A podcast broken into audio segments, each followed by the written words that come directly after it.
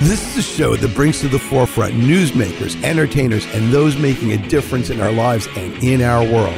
Each week is a new adventure with topics ranging from the most serious and cutting edge to the most lighthearted and entertaining.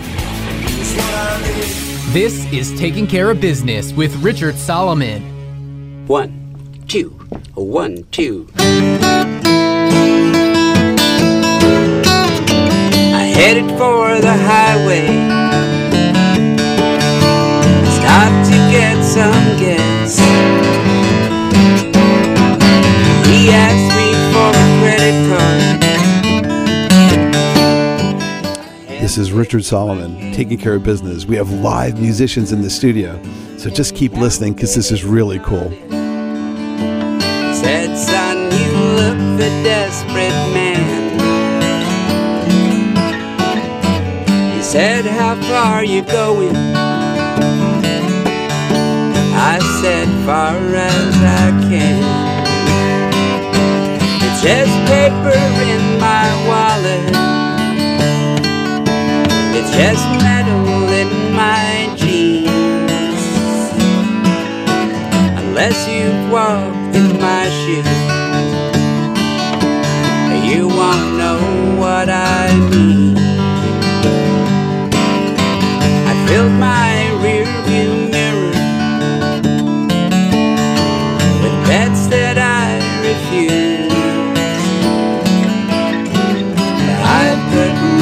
on forgetting you. I put money on forgetting you.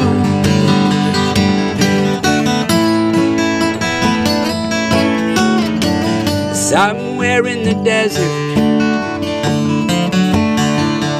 I found the perfect bar. He poured one without asking, like he carried the same scar. He looked down at my money, and what we agreed upon. He'd take it when he needed to, and he'd tell me when it's gone. It's just paper wallet, just metal in my jeans. Unless you've walked in my shoes, you won't know what I mean. I must have lost a fortune on bad advice, it's true.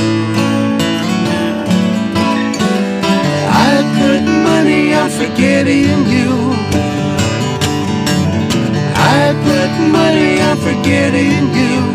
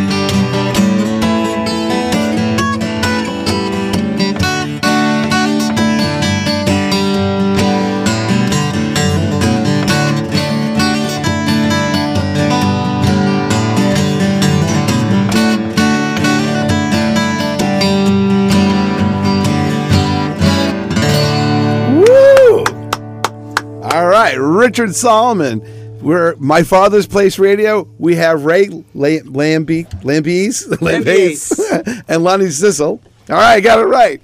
These guys are awesome. We have live musicians in the studio.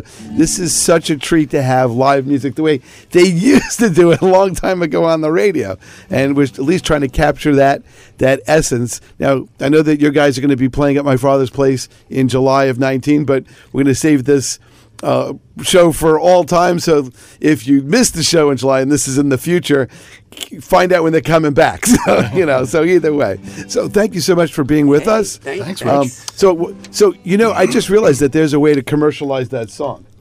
And the divorce lawyers could use that as their hold song.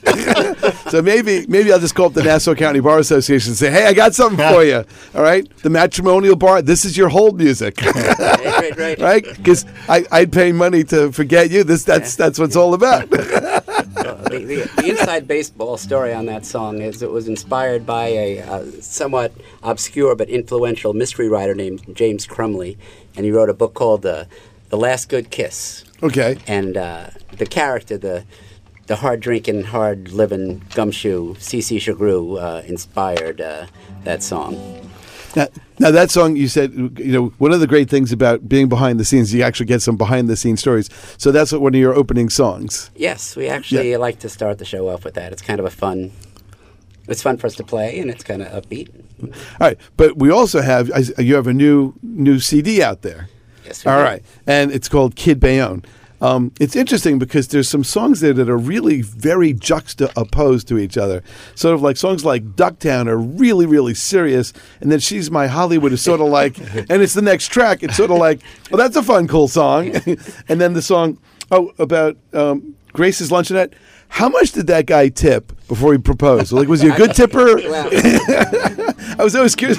Was he a good tipper or just not? You know. we just don't know because that particular day he did not leave a tip. He Right. just Right, but I wanted to know was he a good tipper before? You know, because maybe that influenced the decision. that's up to the listener to decide. there you go. All right, so you want to play something from Kid Bayonne? uh, why don't we play Kid Bayonne? There you go. Kid By the way, for those out there, that is track one. Right, it's the title song of the album. and um, And and by the way, you go to Ray R A Y L A M B I A S E dot com. He's got a really neat. You got a great website. oh, yeah, it's very cool. And you can listen to all four CDs uh, on the website. There's a player for every CD, and you can listen to every song in its entirety. We just want people to hear the stuff Right? and enjoy it. And we got them on FM, so here you go. That's right. So this is not a true story, although uh, I do write a lot of story songs, and some of them are true. We'll play some of those too.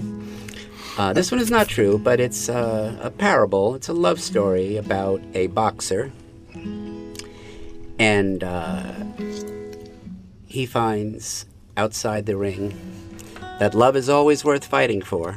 Uh, that's at the bottom of the CD on, on, on, the, on, right. the, on the liner notes. That's sort of the theme of the uh, CD.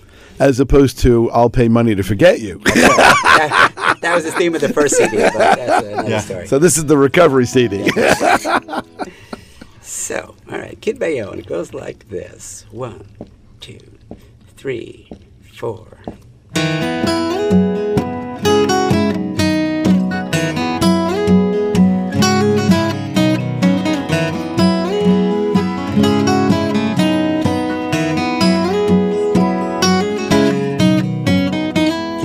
No, she lied. She didn't know. Kid Bayonne got out and was heading home. She pulled her bags off the grocery line, got to her car and wished she could turn back time. Fifteen months, fifteen rounds, more or less the same. Kid Bayonne stayed on his feet, fighting for his name, fighting for his name.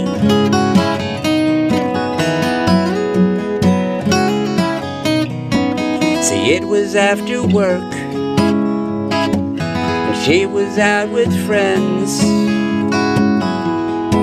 When her ex turned up and came at her again. He spun her round, his fists in the air. But one punch and Kid put him down into intensive care. Fifteen months, fifteen rounds, more or less the same. A kid Bayonne stayed on his feet, fighting for his name, fighting for his name.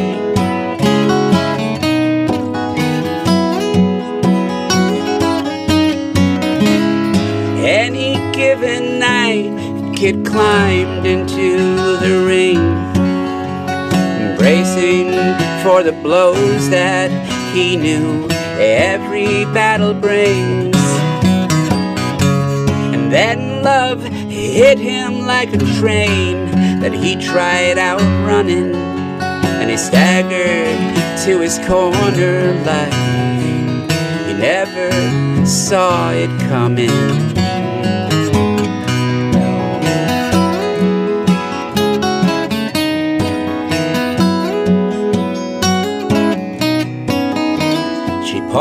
Nearby, grabbed the milk and bread, walked up to her door, and saw a kid on her steps. Arm in arm, her head on his shoulder, they sat like that for hours watch the night grow colder. Fifteen months, fifteen rounds, more or less the same. Kid Bayonne stayed on his feet, fighting for his name, fighting for his name.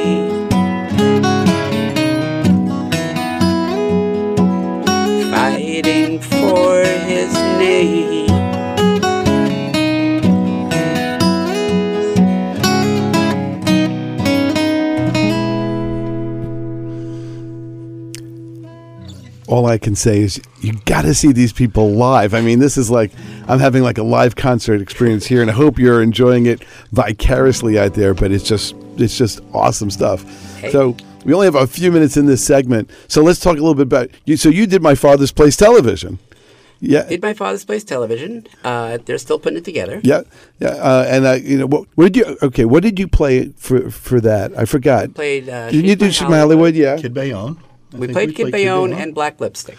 Oh yeah, Black Lipstick. Yeah, yeah, yeah. That was a great song. Yeah.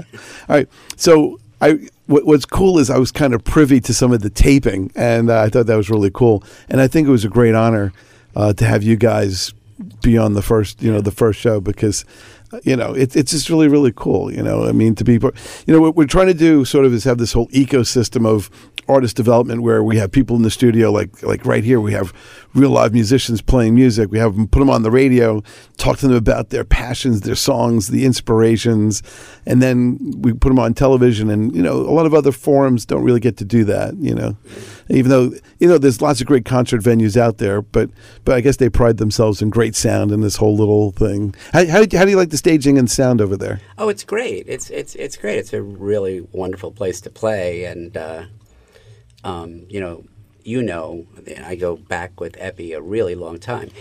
Lanny and I had our first band together. Well, I, I notice you're wearing a vintage. Is that a my father's place No, shirt? this- yeah, I see that. No, this is actually from uh, Portland, Oregon. Oh, uh, uh, There's a, a friend of mine lives in Portland, and he took me to this place for breakfast one day. It's called my father's place. Oh, and I got it.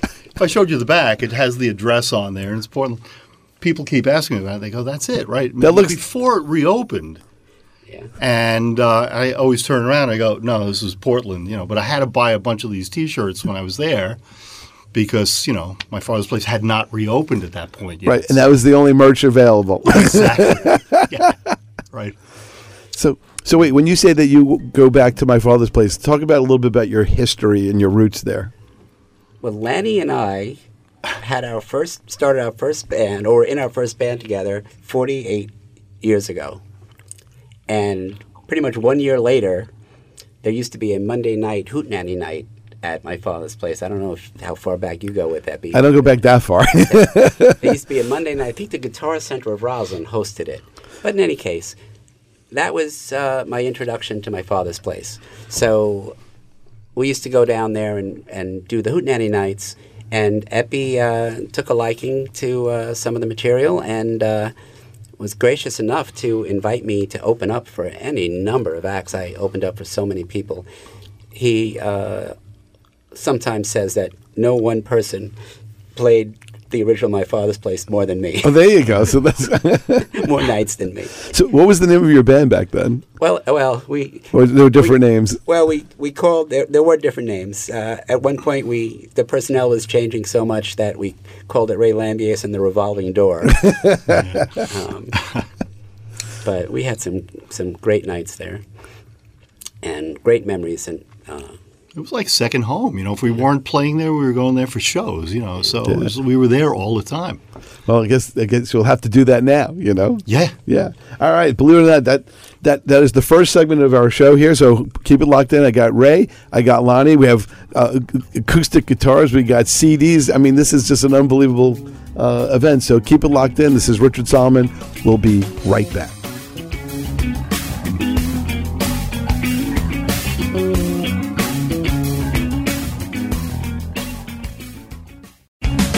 Hi, this is Rory Cosgrove, and you're listening to Rich Solomon on WCWP 88.1 FM. All right, welcome back, Richard Solomon, Ray, Lonnie, live music. This is unbelievable. All right, w- the song we're going to play right now. well, you referenced it earlier, Grace's Luncheonette. Okay, because I want to know about the guy with the tip. Okay. One, two, three, four.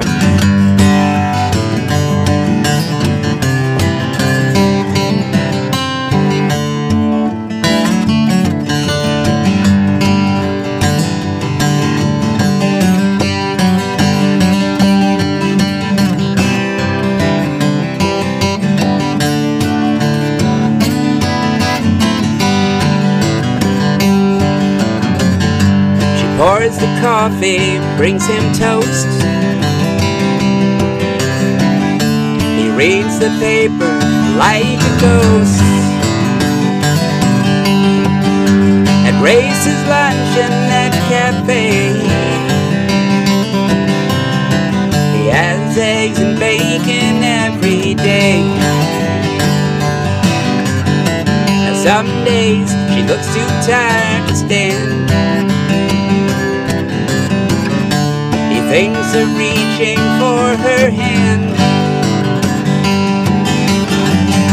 Her heart lives like a butterfly. The times he's brave enough to try. My dreams are yours to keep. My dreams are yours. And your tears are mine.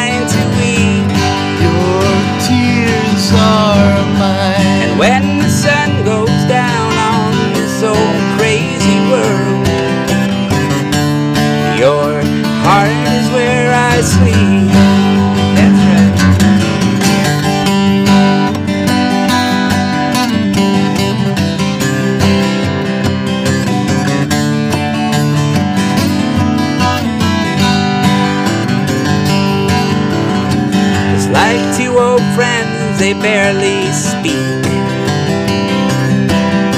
And then one day he kissed her on the cheek. He'd written, Will you marry me? On the check down where the tip should be. She brought the apron to her eyes. Fry cook at the grill acted surprised. They would marry on her coffee break. And they'd pass out pie instead of cake.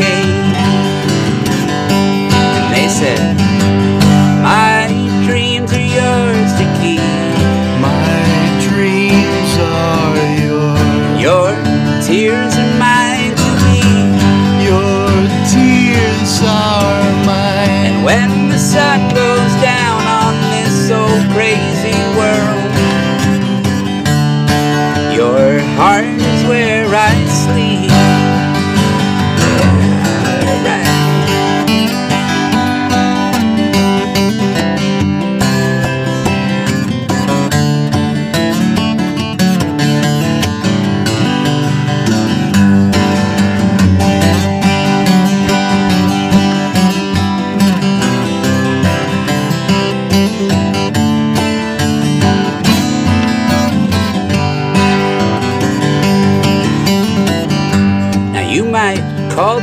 true romance, or just two lonely hearts that met by chance. But Grace would say each day those guest checks spin, and you never know who's walking in.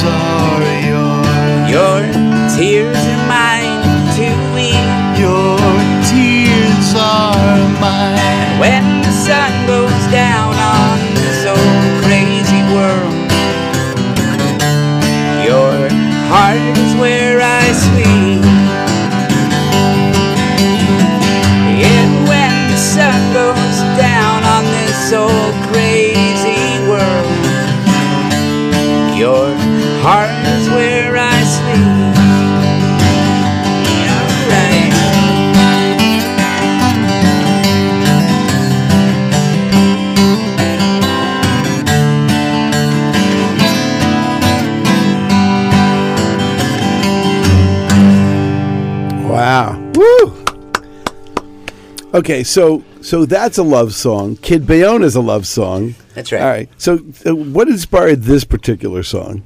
Because now we're gonna get into the dark side. My wife.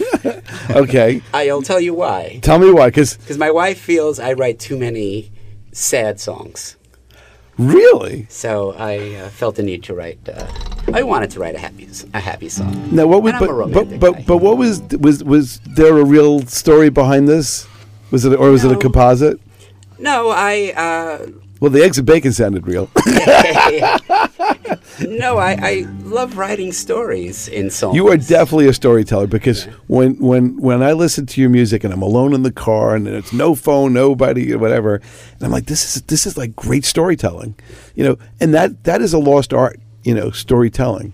Um, It's folk the- music. you know, but but is is folk music isn't really played a lot anymore like it used to be. It used to be really out there. And I don't know that, you know, the more commercial traditional platforms play it like they used to.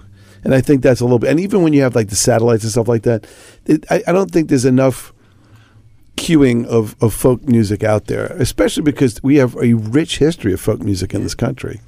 in New York City. Yeah, absolutely, yes.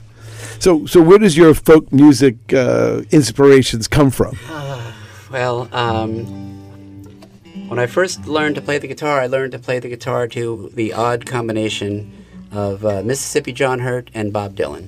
Okay, and uh, those were my early guitar uh, teachers. Um, and I don't know, I, I listened to a lot of blues music when I was young. I have two older brothers, and uh, luckily, my oldest brother had great taste in music. So I, at a very early age, I was listening to Ray Charles records and uh, even Mahalia Jackson records. And I remember he had the remember that double Joan Baez Vanguard set. Oh, yeah. yeah, yeah. Yeah. So uh, I was introduced to some pretty good music when I was pretty young. And you were the first person I knew that listened to uh, Sonny Terry and Brownie McGhee. Sonny Terry, and, and I played the harmonica because of uh, uh, Sonny Terry, and uh, and uh, you know, so blues music and well, it was really more country, country Delta blues music that I was influenced, and then of course, uh, like so many other people, Bob Dylan taught me that you could write interesting songs. Yeah, it's funny when when when I listen to your music, I'm like, "There's no way this guy's from New York." he, he must be from Colorado or something. You know, just where where does all that come from? Just is it really just vicariously through all this music, or is it from other life experiences? You know, I sometimes uh, think a lot of it has to do with Hank Williams. I know it's going to sound silly, but uh, um, there was a line in a movie that I like to quote, and who knows if it it was written for the movie or if Hank Williams actually said it. But in the movie, someone asked Hank Williams why he writes so many sad songs, and the Hank Williams character replies, "Because I want people to know whose side I'm on." Ah, And so at some point in my songwriting development, I realized that my life wasn't as interesting to other people as stories I could, characters I could make up. and put into a song a structure, a beginning, a middle, and an end that people could relate to. Well, one song that I really relate to is Ducktown. You want to talk about that? And let's let's can we play that? Sure. Ducktown is one of a number of songs uh, that are based on fact. Um, in the uh, early 19th century, early to mid 19th century, uh, they discovered minerals uh, in uh, in Tennessee and Georgia. Now the problem was that the Indians uh, still occupied the land, so they had to drive them off the land to begin uh, mining the copper. And that actually was the beginning of the Trail of Tears. And what they didn't anticipate was um, that in order you can mine the copper from the ground, but you then have to burn it. You have to smelt it from the rock to make copper, and the residue from the burning is acid. And so the acid rain was so intense that every bit of vegetation died, and um, the soil was completely destroyed, so nothing could grow. At its once the land was completely devastated, not only was there no wildlife, there was no birds or even insects. That's how bad the ecological devastation was. So um, that went on for like 150 years until uh, sometime in the mid 1960s, uh, they finally abandoned it. And uh, to this day, while they they're trying to recover the land somewhat, to this day they have to monitor the water because the river was so filled with metals and chemicals that you know the water is still dangerously uh, polluted years after the copper mining was ended. So this is the true story of Ducktown, Tennessee, and hopefully the song will clarify some of that. Okay, let's hear it.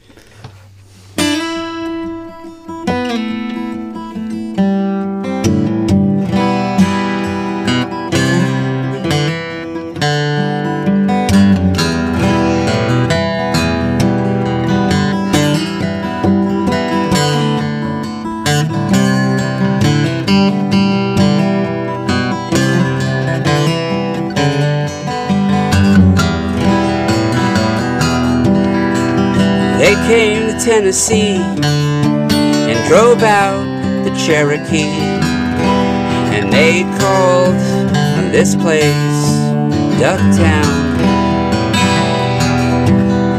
By 1883, they'd cut down every tree.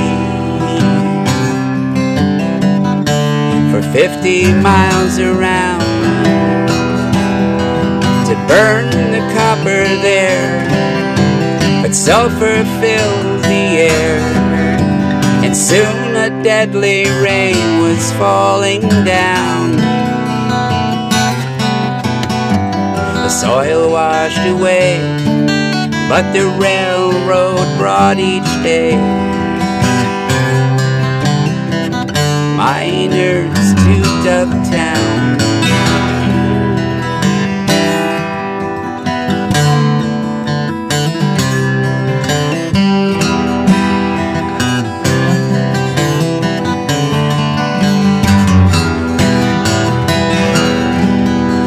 In 1939, we walked out on the mine,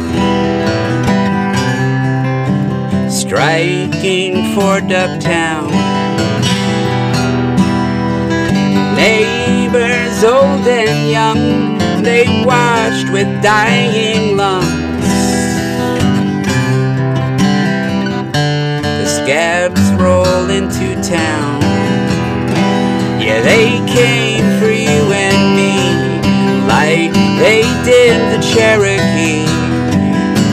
And like these ancient hills, we stood our ground. But both sides would be lost, a desert spread across. What was once Ducktown?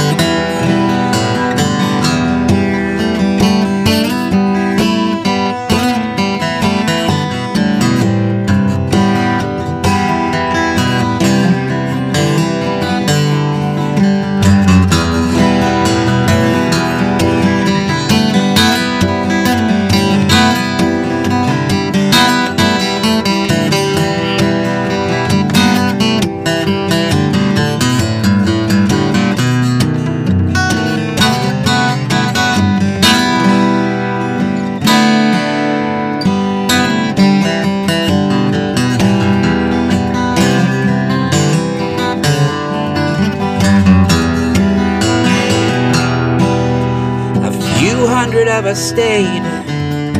Once it was all hauled away. The earth cut down to bone. To hold the tunnels up, they'd flood the holes we dug. But the river cried and moaned. Then the all were gone. Yeah, they packed up and moved on. They flew across the craters, red and brown. Once the mines were bare, they took their gains elsewhere. They left behind uptown.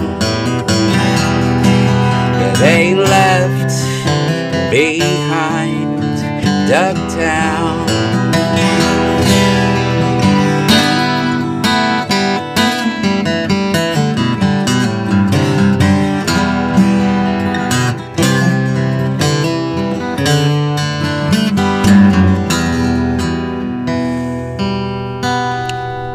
Wow, Richard Solomon with Ray Lambiase and Lonnie Sissel at the in the station, and we just played Ducktown, which is a track from Kid Bayonne, and uh, it is track number four. And I'll tell you, it is a powerful, powerful message, a powerful song.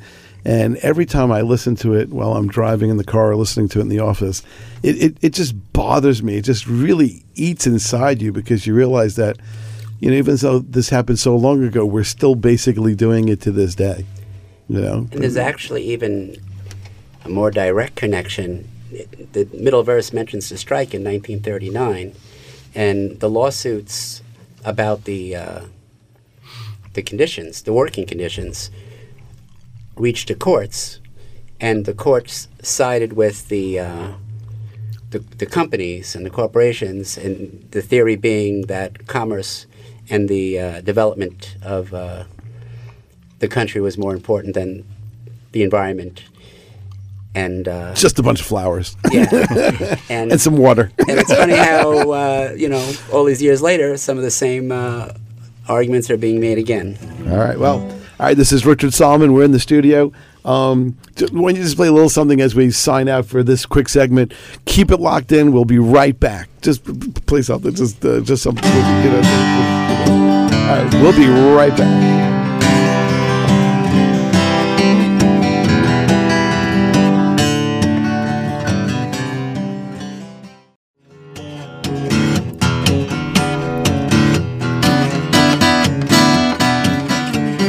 All right, Richard Solomon. We're in the studio with Ray and Lonnie.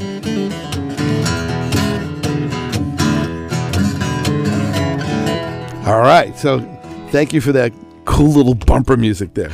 All right, so I got to ask you guys. So, how long have you guys been playing together?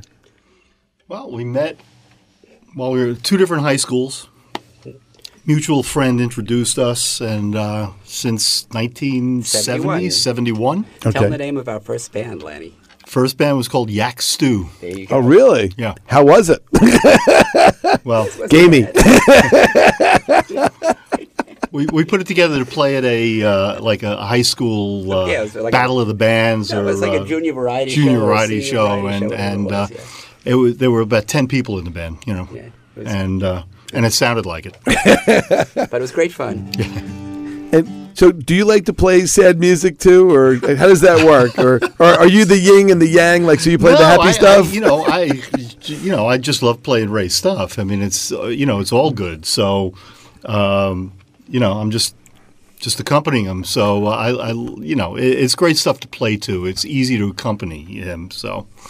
Right, but but he was saying that his wife said there were too many sad songs. So, do you bring the happy part? You know, to, to Oh, I don't know. to Yeah, balance it out, don't or know. do I? Do I bring the happy part? You bring a happy part. Yes. Well, all right. Well, speaking of happy, for those baseball fans out there, yeah, you have a song called "The Ballad of Three Finger Brown."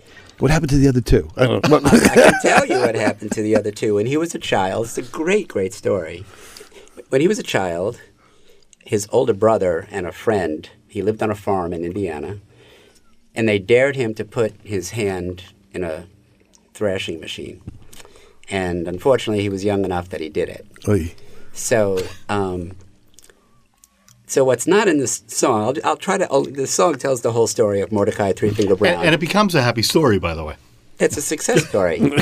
but the part that's not in the song is Mordecai Three Finger Brown pitched for the Chicago Cubs most famously in 1908. So back then, Major League Baseball didn't have any minor league teams. So they would recruit players from semi pro traveling baseball teams. And uh, Mordecai Three Finger Brown played, played third base for one of these teams, and one day the pitcher didn't show up, just like in a, like a Star is Born or something. And he says, "Well, all right, I'll pitch, but I've only got you know three, th- three and a half fingers actually."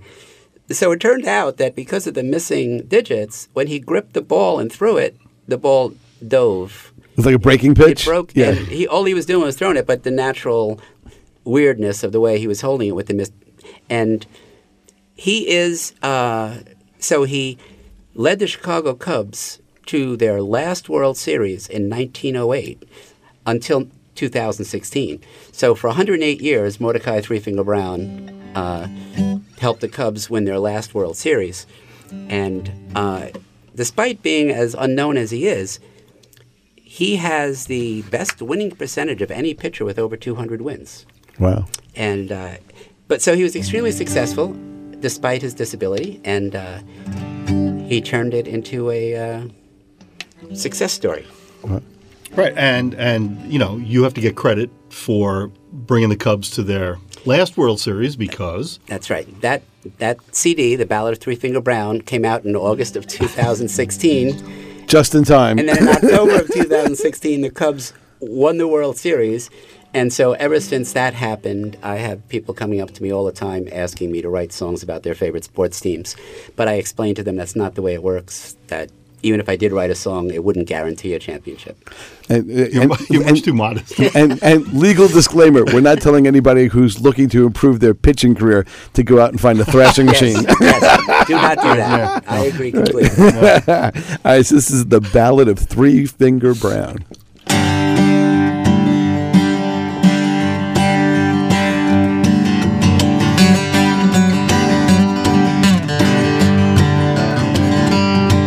Come gather in the dugout and leave the bats and balls behind. In life and baseball, a hero's hard to find, and that's why we still remember all across this town and tell the story of Three Finger Brown.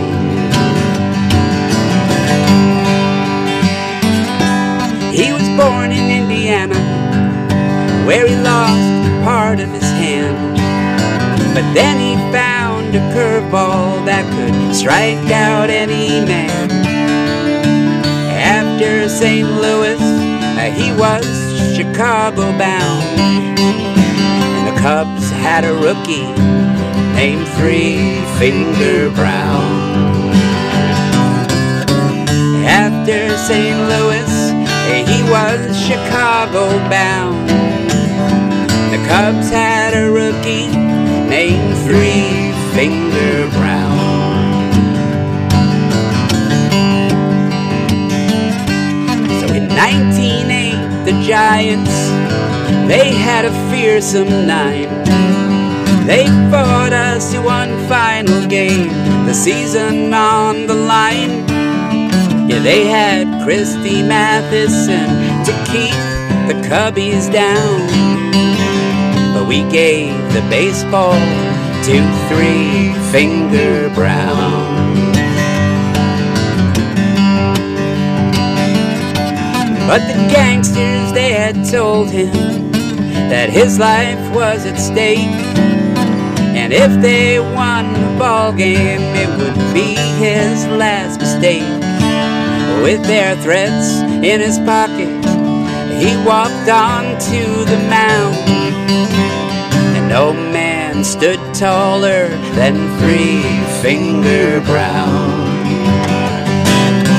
With their threats in his pocket, uh, he walked on to the mound. And no man stood taller than Three Finger Brown.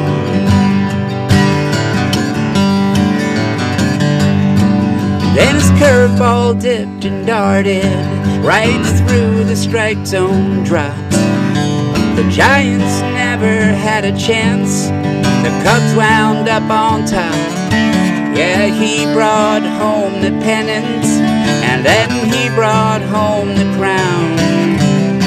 The pride of Chicago was Three Finger Brown.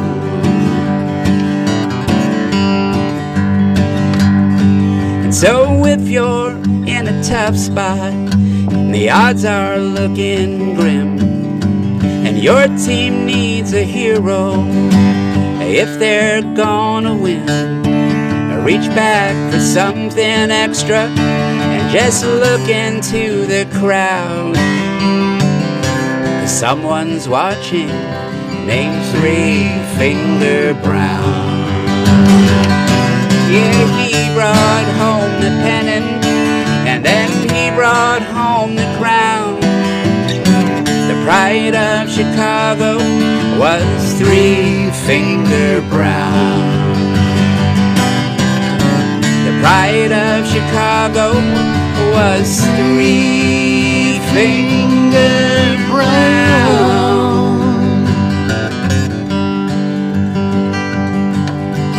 Three Finger Brown. Three Finger Brown. Three Finger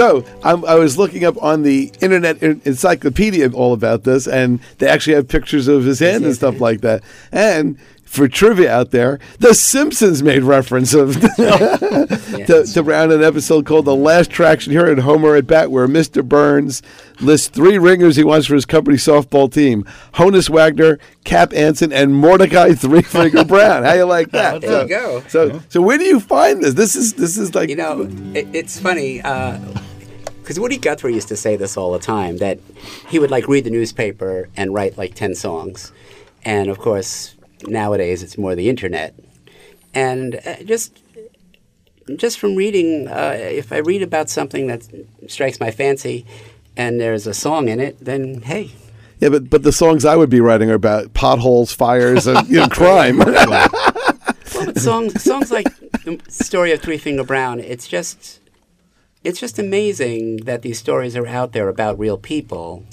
and uh, they're kind of inspiring and upbeat, and uh, that's not a bad thing. you, you read a lot. Do you I do, do read a do, you, lot. do you hit the library and just kind of browse the shelves? Uh, I you used to? I used to. Now a lot of it's on uh, the phone and the iPad, and uh, but I do still go to the, the public library and get books. I am an, an anachronism. So, you, as a storyteller, who are your favorite storytellers in written form as opposed to musical form? Well, I, I do like the uh, the mystery writers. I'm a big Michael Connelly fan, and Peter Robinson, and uh, James Lee Burke. I just finished James Lee Burke's new book. Uh, th- those are you know the kind of books that I enjoy. But I've I mean I, I was an English major once upon a time. I've read everything John Steinbeck ever wrote. I even took an entire college course on James Joyce. Um, and actually, that could lead us to another song. Oh, good, because we have time for one more. Here we go. What's, what, what, what, what, are, what treat are we in store for? The title cut of the first CD is Okay. called Time Leaves Things Behind. Okay. And what's interesting about that song is that it is the only known song in the history of folk music that is based or inspired by a poem by Thomas Hardy, who's better known for his novels, including such feel good hits as Jude the Obscure and Tess of the D'Urbervilles and Far from the Madding Crowd. But this is, he was a poet, and he, he liked to think of himself as a poet, and I actually read a book of his poems. And uh, one of them moved me to where I wrote this song.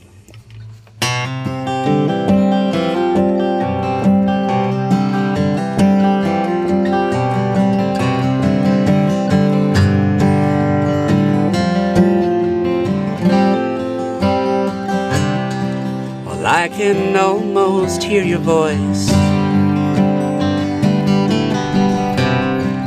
when a whisper rides the wind. Words from long ago, they drift like falling snow, and I almost hear your voice. I can sometimes see your eyes when a stranger looks my way. But it turns out to be your shadow chasing me. But I sometimes see your eyes just like a thief comes through a window and takes all he can find. Time makes off with your memories, but time leaves things behind. Yeah, time leaves things behind. I can feel you by my side. In the stillness of the night, the long arm of the moon reaches across the room and I feel you by my side. just like a thief comes through a window and takes all he can find. Time makes off with your memories, but time leaves things behind. Yeah, time leaves things behind.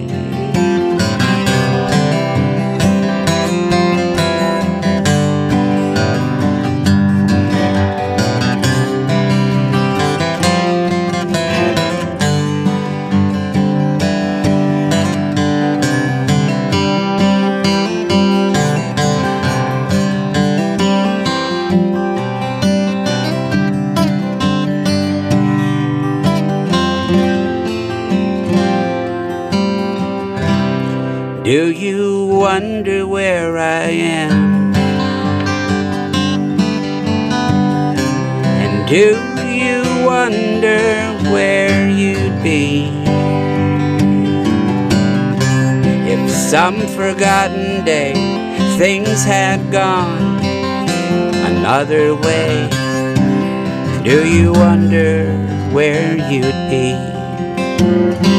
Just like a thief comes through a window and takes all he can find.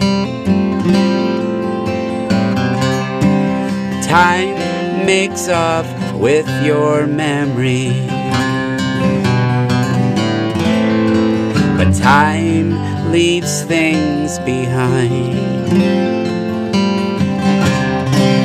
Yeah, time leaves things behind.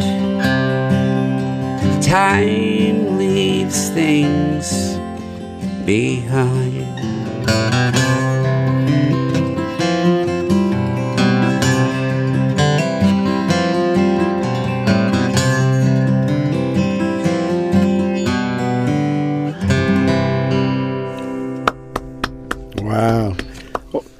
Was the fastest hour of radio I've experienced in a long time. I have to, first of all, thank you for bringing all your equipment. We're not going to let you go because we, we're just getting warm. So, but for this hour of, of FCC compliant radio, we're going to have to call it about a minute. But to to have live music, to hear great stories, to listen to beautiful music, that is what radio really has always been about and should still be about. So, Well, thank, that- thank you for doing this. This Oh, no, let me, no, thank you. It is a great honor to have had a private concert with you know some of the finest musicians you know there are, uh, with great stories that move you and say something. You know, so in, in the last thirty seconds, you got to go to r a y l a m b i a s e dot com. All the great stuff is there. Ray, Lonnie, you guys are awesome. Uh, catch them at my father's place and lots of other cool places too. Uh, if you can get to see them anywhere. I beg of you to do so because it is an opportunity not to be missed. So, but don't leave the studio. for those in Radio Land, we'll see you next week. But for me, at least, we'll, gonna, we'll fight. We'll figure out a way to get some bonus material out to you. We'll see you soon. Thanks for listening.